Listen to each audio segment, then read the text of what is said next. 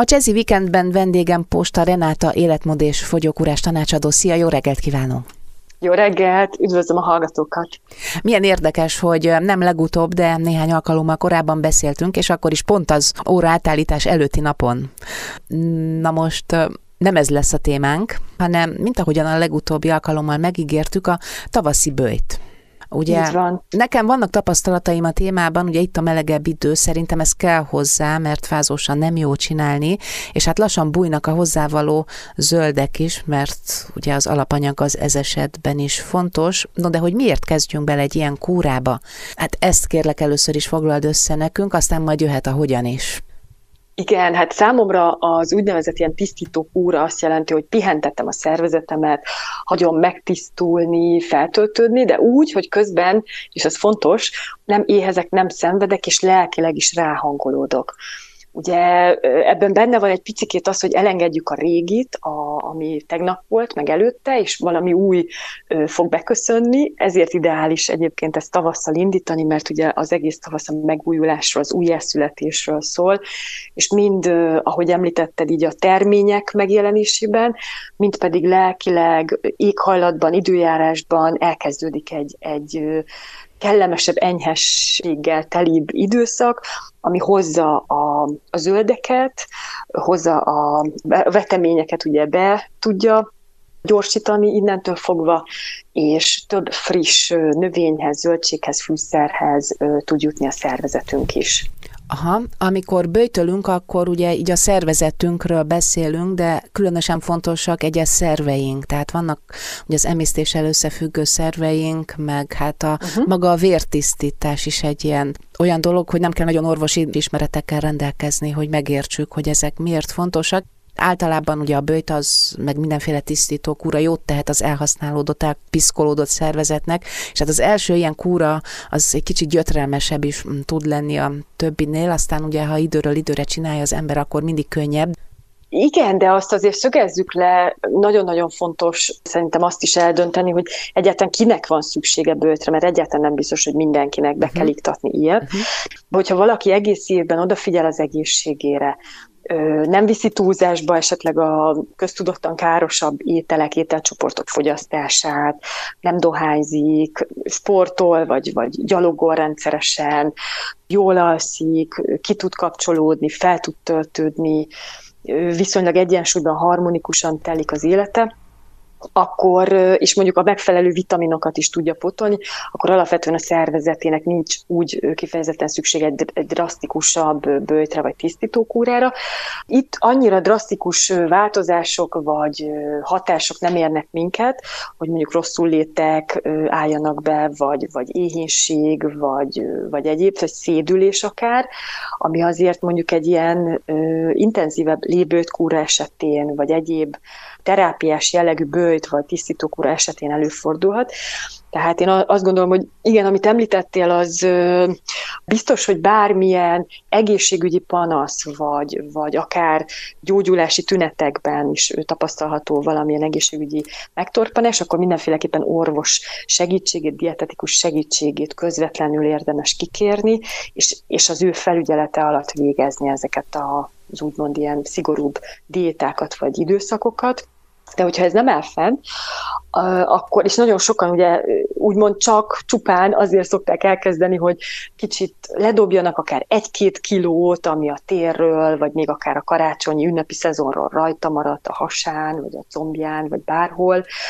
Tisztuljon az emésztés, ugye ez, ez szerintem egy általános dolog, illetve jobban fogunk aludni, szebb lesz a bőrünk, kicsit laposabb a hasunk. Én inkább ezeket a pozitívumait látom egy ilyen tavaszi, egyénileg is elvégezhető bőjtnek. Hát igen, mindenképpen ugye a kilók azok lemennek járulékosan is, de hát ugye, mint uh-huh. a mhm. neve is mondja, tisztító bőjt, tényleg jobb lesz az ember közérzete, nem csak azért, mert uh-huh. egy-két kilóval könnyebb, kevesebb súlyt kell cipelni, hanem valahogy az izületek is kitisztulnak, mozgékonyabbá válik a szervezet, teherbíró képessége nő, jobb lesz az alvás, fiatalodunk uh-huh. általa, fiatalabbnak így van, így van. érezzük magunkat, és hát igen, az is valóban igaz, amit szintén mondtál, hogy ha viszont valaki esetleg alapbetegségekkel küzd, vagy egy nagyon drasztikusabb, vagy hosszabban tartó kúrába akar belekezdeni, akkor uh-huh. célszerű orvos tanácsát kikérni, vagy hát vannak ilyen helyek is egyébként, ilyen bőti Így van. klinikák, ahol, ahol ezt nagyon szuperül lehet akár lelki háttérrel is kiegészítve uh-huh. megvalósítani. Igen. Így van. Oké, okay, én is egyébként az ilyen lájtosabb bőtök híve vagyok. Nem tudom arról, mi a véleményed, az én szokásaim szerint inkább délelőtt mhm. gyümölcs, délután zöldség, valahogy így jobban kívánom, és valóban nem eszem szilárdat, tehát lébőjt igazából, de uh-huh. gyümölcsöket turmixolok, abba esetleg egy kis korpa, vagy valamilyen mag, szezám, vagy lemmag, azzal feldúsítva, és délután, vagy hát főleg inkább este felé, amikor én falánkabbá válok, tehát négy-öt óráig akár Uh-huh. Semmit nem eszem egész nap. Tudom, hogy ez nem jó, de kibírnám, ha ki uh-huh. akarnám. És onnan kezdve viszont nagyon nehéz megállnom, hogy ne faljak akár folyamatosan le, lefekvésig, és akkor, akkor, Aha, akkor egy kicsit... Délután, este? Négy-öt órától este kezdődően, igen, igen. négy-öttől kezdve, és akár az uh-huh. utolsó pillanatig még, akkor még, még bekapok uh-huh. valamit. Tudom, igen. hogy ez így nem jó. Hogy ilyenkor, hogy magamat átverjem, készítek egy zöldséglevest, abba egy pici pürésített zöldség, uh-huh. az mégiscsak azért egy olyan ételjellegű, vagy párolt zöldség, jobban inkább normális Értem. ételre hajazó. Tehát nálam a bőjtöt is egy kicsit így kell, hogy manipulálnom. Igen, igen, ez nagyon jó, hogy így végigvezetted, mert nagyon jó a példád, amit hoztál. Nagyon sokan tényleg így, így szoktak hozzáállni egy saját bőthöz. Minden esetre egy picit én még oda visszalépnék, hogy nem minden áron ez az úgymond lébőt, meg szilárd táplálék nélküli étkezés jelenti a bőtöt feltétlenül. Nagyon sok fajtája persze, van. Vannak persze. egyszerű bőtök. Mondok egy ilyet, amit bárki bármikor biztonsággal tud alkalmazni, és tényleg jobban lesz tőle. Mind az emésztése, mind a közérzete, mind az energia szintje meg tud erősödni ettől. Az, az első ilyen talán legegyszerűbb ehhez hasonló módszer, vagy hát ennek a, a, az első lépése az az, hogy betartjuk a főétkezéseket, tehát teszem azt, ha valaki reggeli, ebéd, vacsorát eszik, akkor ez a három főétkezés a napjából. Ha esetleg vannak kis étkezések, akkor ugye ezekkel bővül, tehát lehet ez négy vagy öt étkezés úgymond, tehát a két kis étkezés plusz a három főétkezés. Ha valakinek két nagy étkezés elég, meg egy kicsit, tehát ugye ez, ez teljesen egyéni, ugye napirendtől, munkahelytől, minden mástól függhet. De ha meg tudjuk azt állni, hogy az egyes étkezések között csak folyadékot iszunk, és nem eszegetünk, nem kapunk be öt szem diót, egy fél szelet süteményt, és így tovább, akkor már azzal nagyon szépen támogatjuk az emésztőrendszerünknek a normál egyensúlyi működését.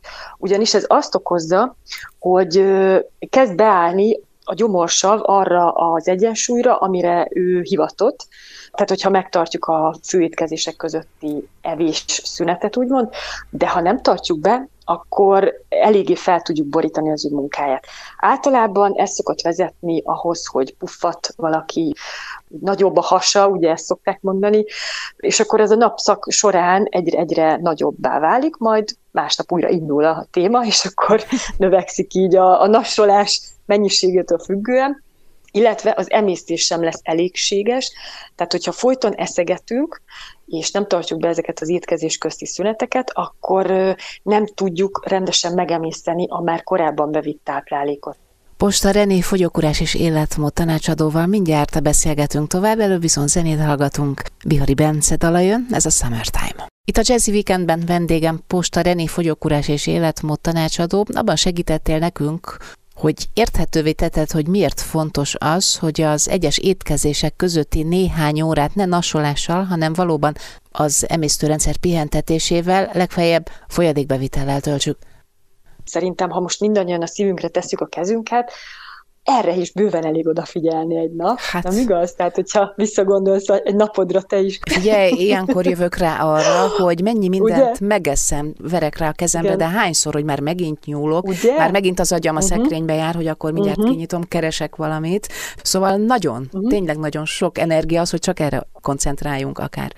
Igen, és akkor ugye van, vannak ennek különböző verziói, tehát nekem például az, ami nagyon bevált, úgyis, hogy én figyelek egész évben a táplálkozásomra, az például egy nagyon, egy leegyszerűsített étkezés. Tehát, hogy megtartjuk az, a főétkezések közötti szünetet. Nekem ez három főétkezés. Reggelire én semmiféleképpen nem ennék csak gyümölcsöt, méghozzá azért, amit te is említettél, hogy reggel eléve magas nagyon a kortizol szintünk, mert akkor ébredünk fel, akkor vagyunk energikusak, frissek, tehát ez a, ez a természetrendje. Hogyha akkor kizárólag gyümölcsöt fogyasztunk, ami nagyon magas fruktóztartalommal rendelkezik, főleg ha turmixoljuk, akkor még egyszerűbben jut hozzá a szervezet, mert még csak dolgoznia sem kell az összeaprításért, az emésztésért úgymond, hanem majdnem, hogy készen kapja a pépet, a gyümölcslevet, akkor villámgyorsan fel tud szívódni a vérbe a, a fruktózból a cukor, és nagyon-nagyon megemeli a vércukorszintet. Ez azt jelentheti nagyon sok esetben, hogy hirtelen ilyen nagy, tehát megiszunk egy, egy, egy pohár frissen facsart narancslevet, és hirtelen kinyílik a szemünk, frissek vagyunk, tip-top, energikusak, viszont utána beesünk. És egész nap én azt vettem észre a vendégeimnél, fogyókúrás szempontból is, meg ilyen szempontból is, hogyha nincs rendesen megalapozva reggeli egy jól lakott fehérjével, egészséges fehérjével, egészséges szénhidrátokkal, tehát zöldségekkel, akár egy tojásos reggelire gondolok, egy sonkás tojás, mondjuk zöldségekkel körítve, ha nincs megalapozva egy tartalmasabb étellel, akkor pontosan ezen a délutáni periódusban csúszik el az egész, hogy farkaséhes lesz mindenki három-négy-öt óra felé, és akkor már akár a vasszöget is. Hát, hát igen. akkor meg bármi jöhet. Igen. És ezt most magadon is ugye így levezetted, ez, ez, ez teljesen általános, hogy valaki hmm. így reagál erre.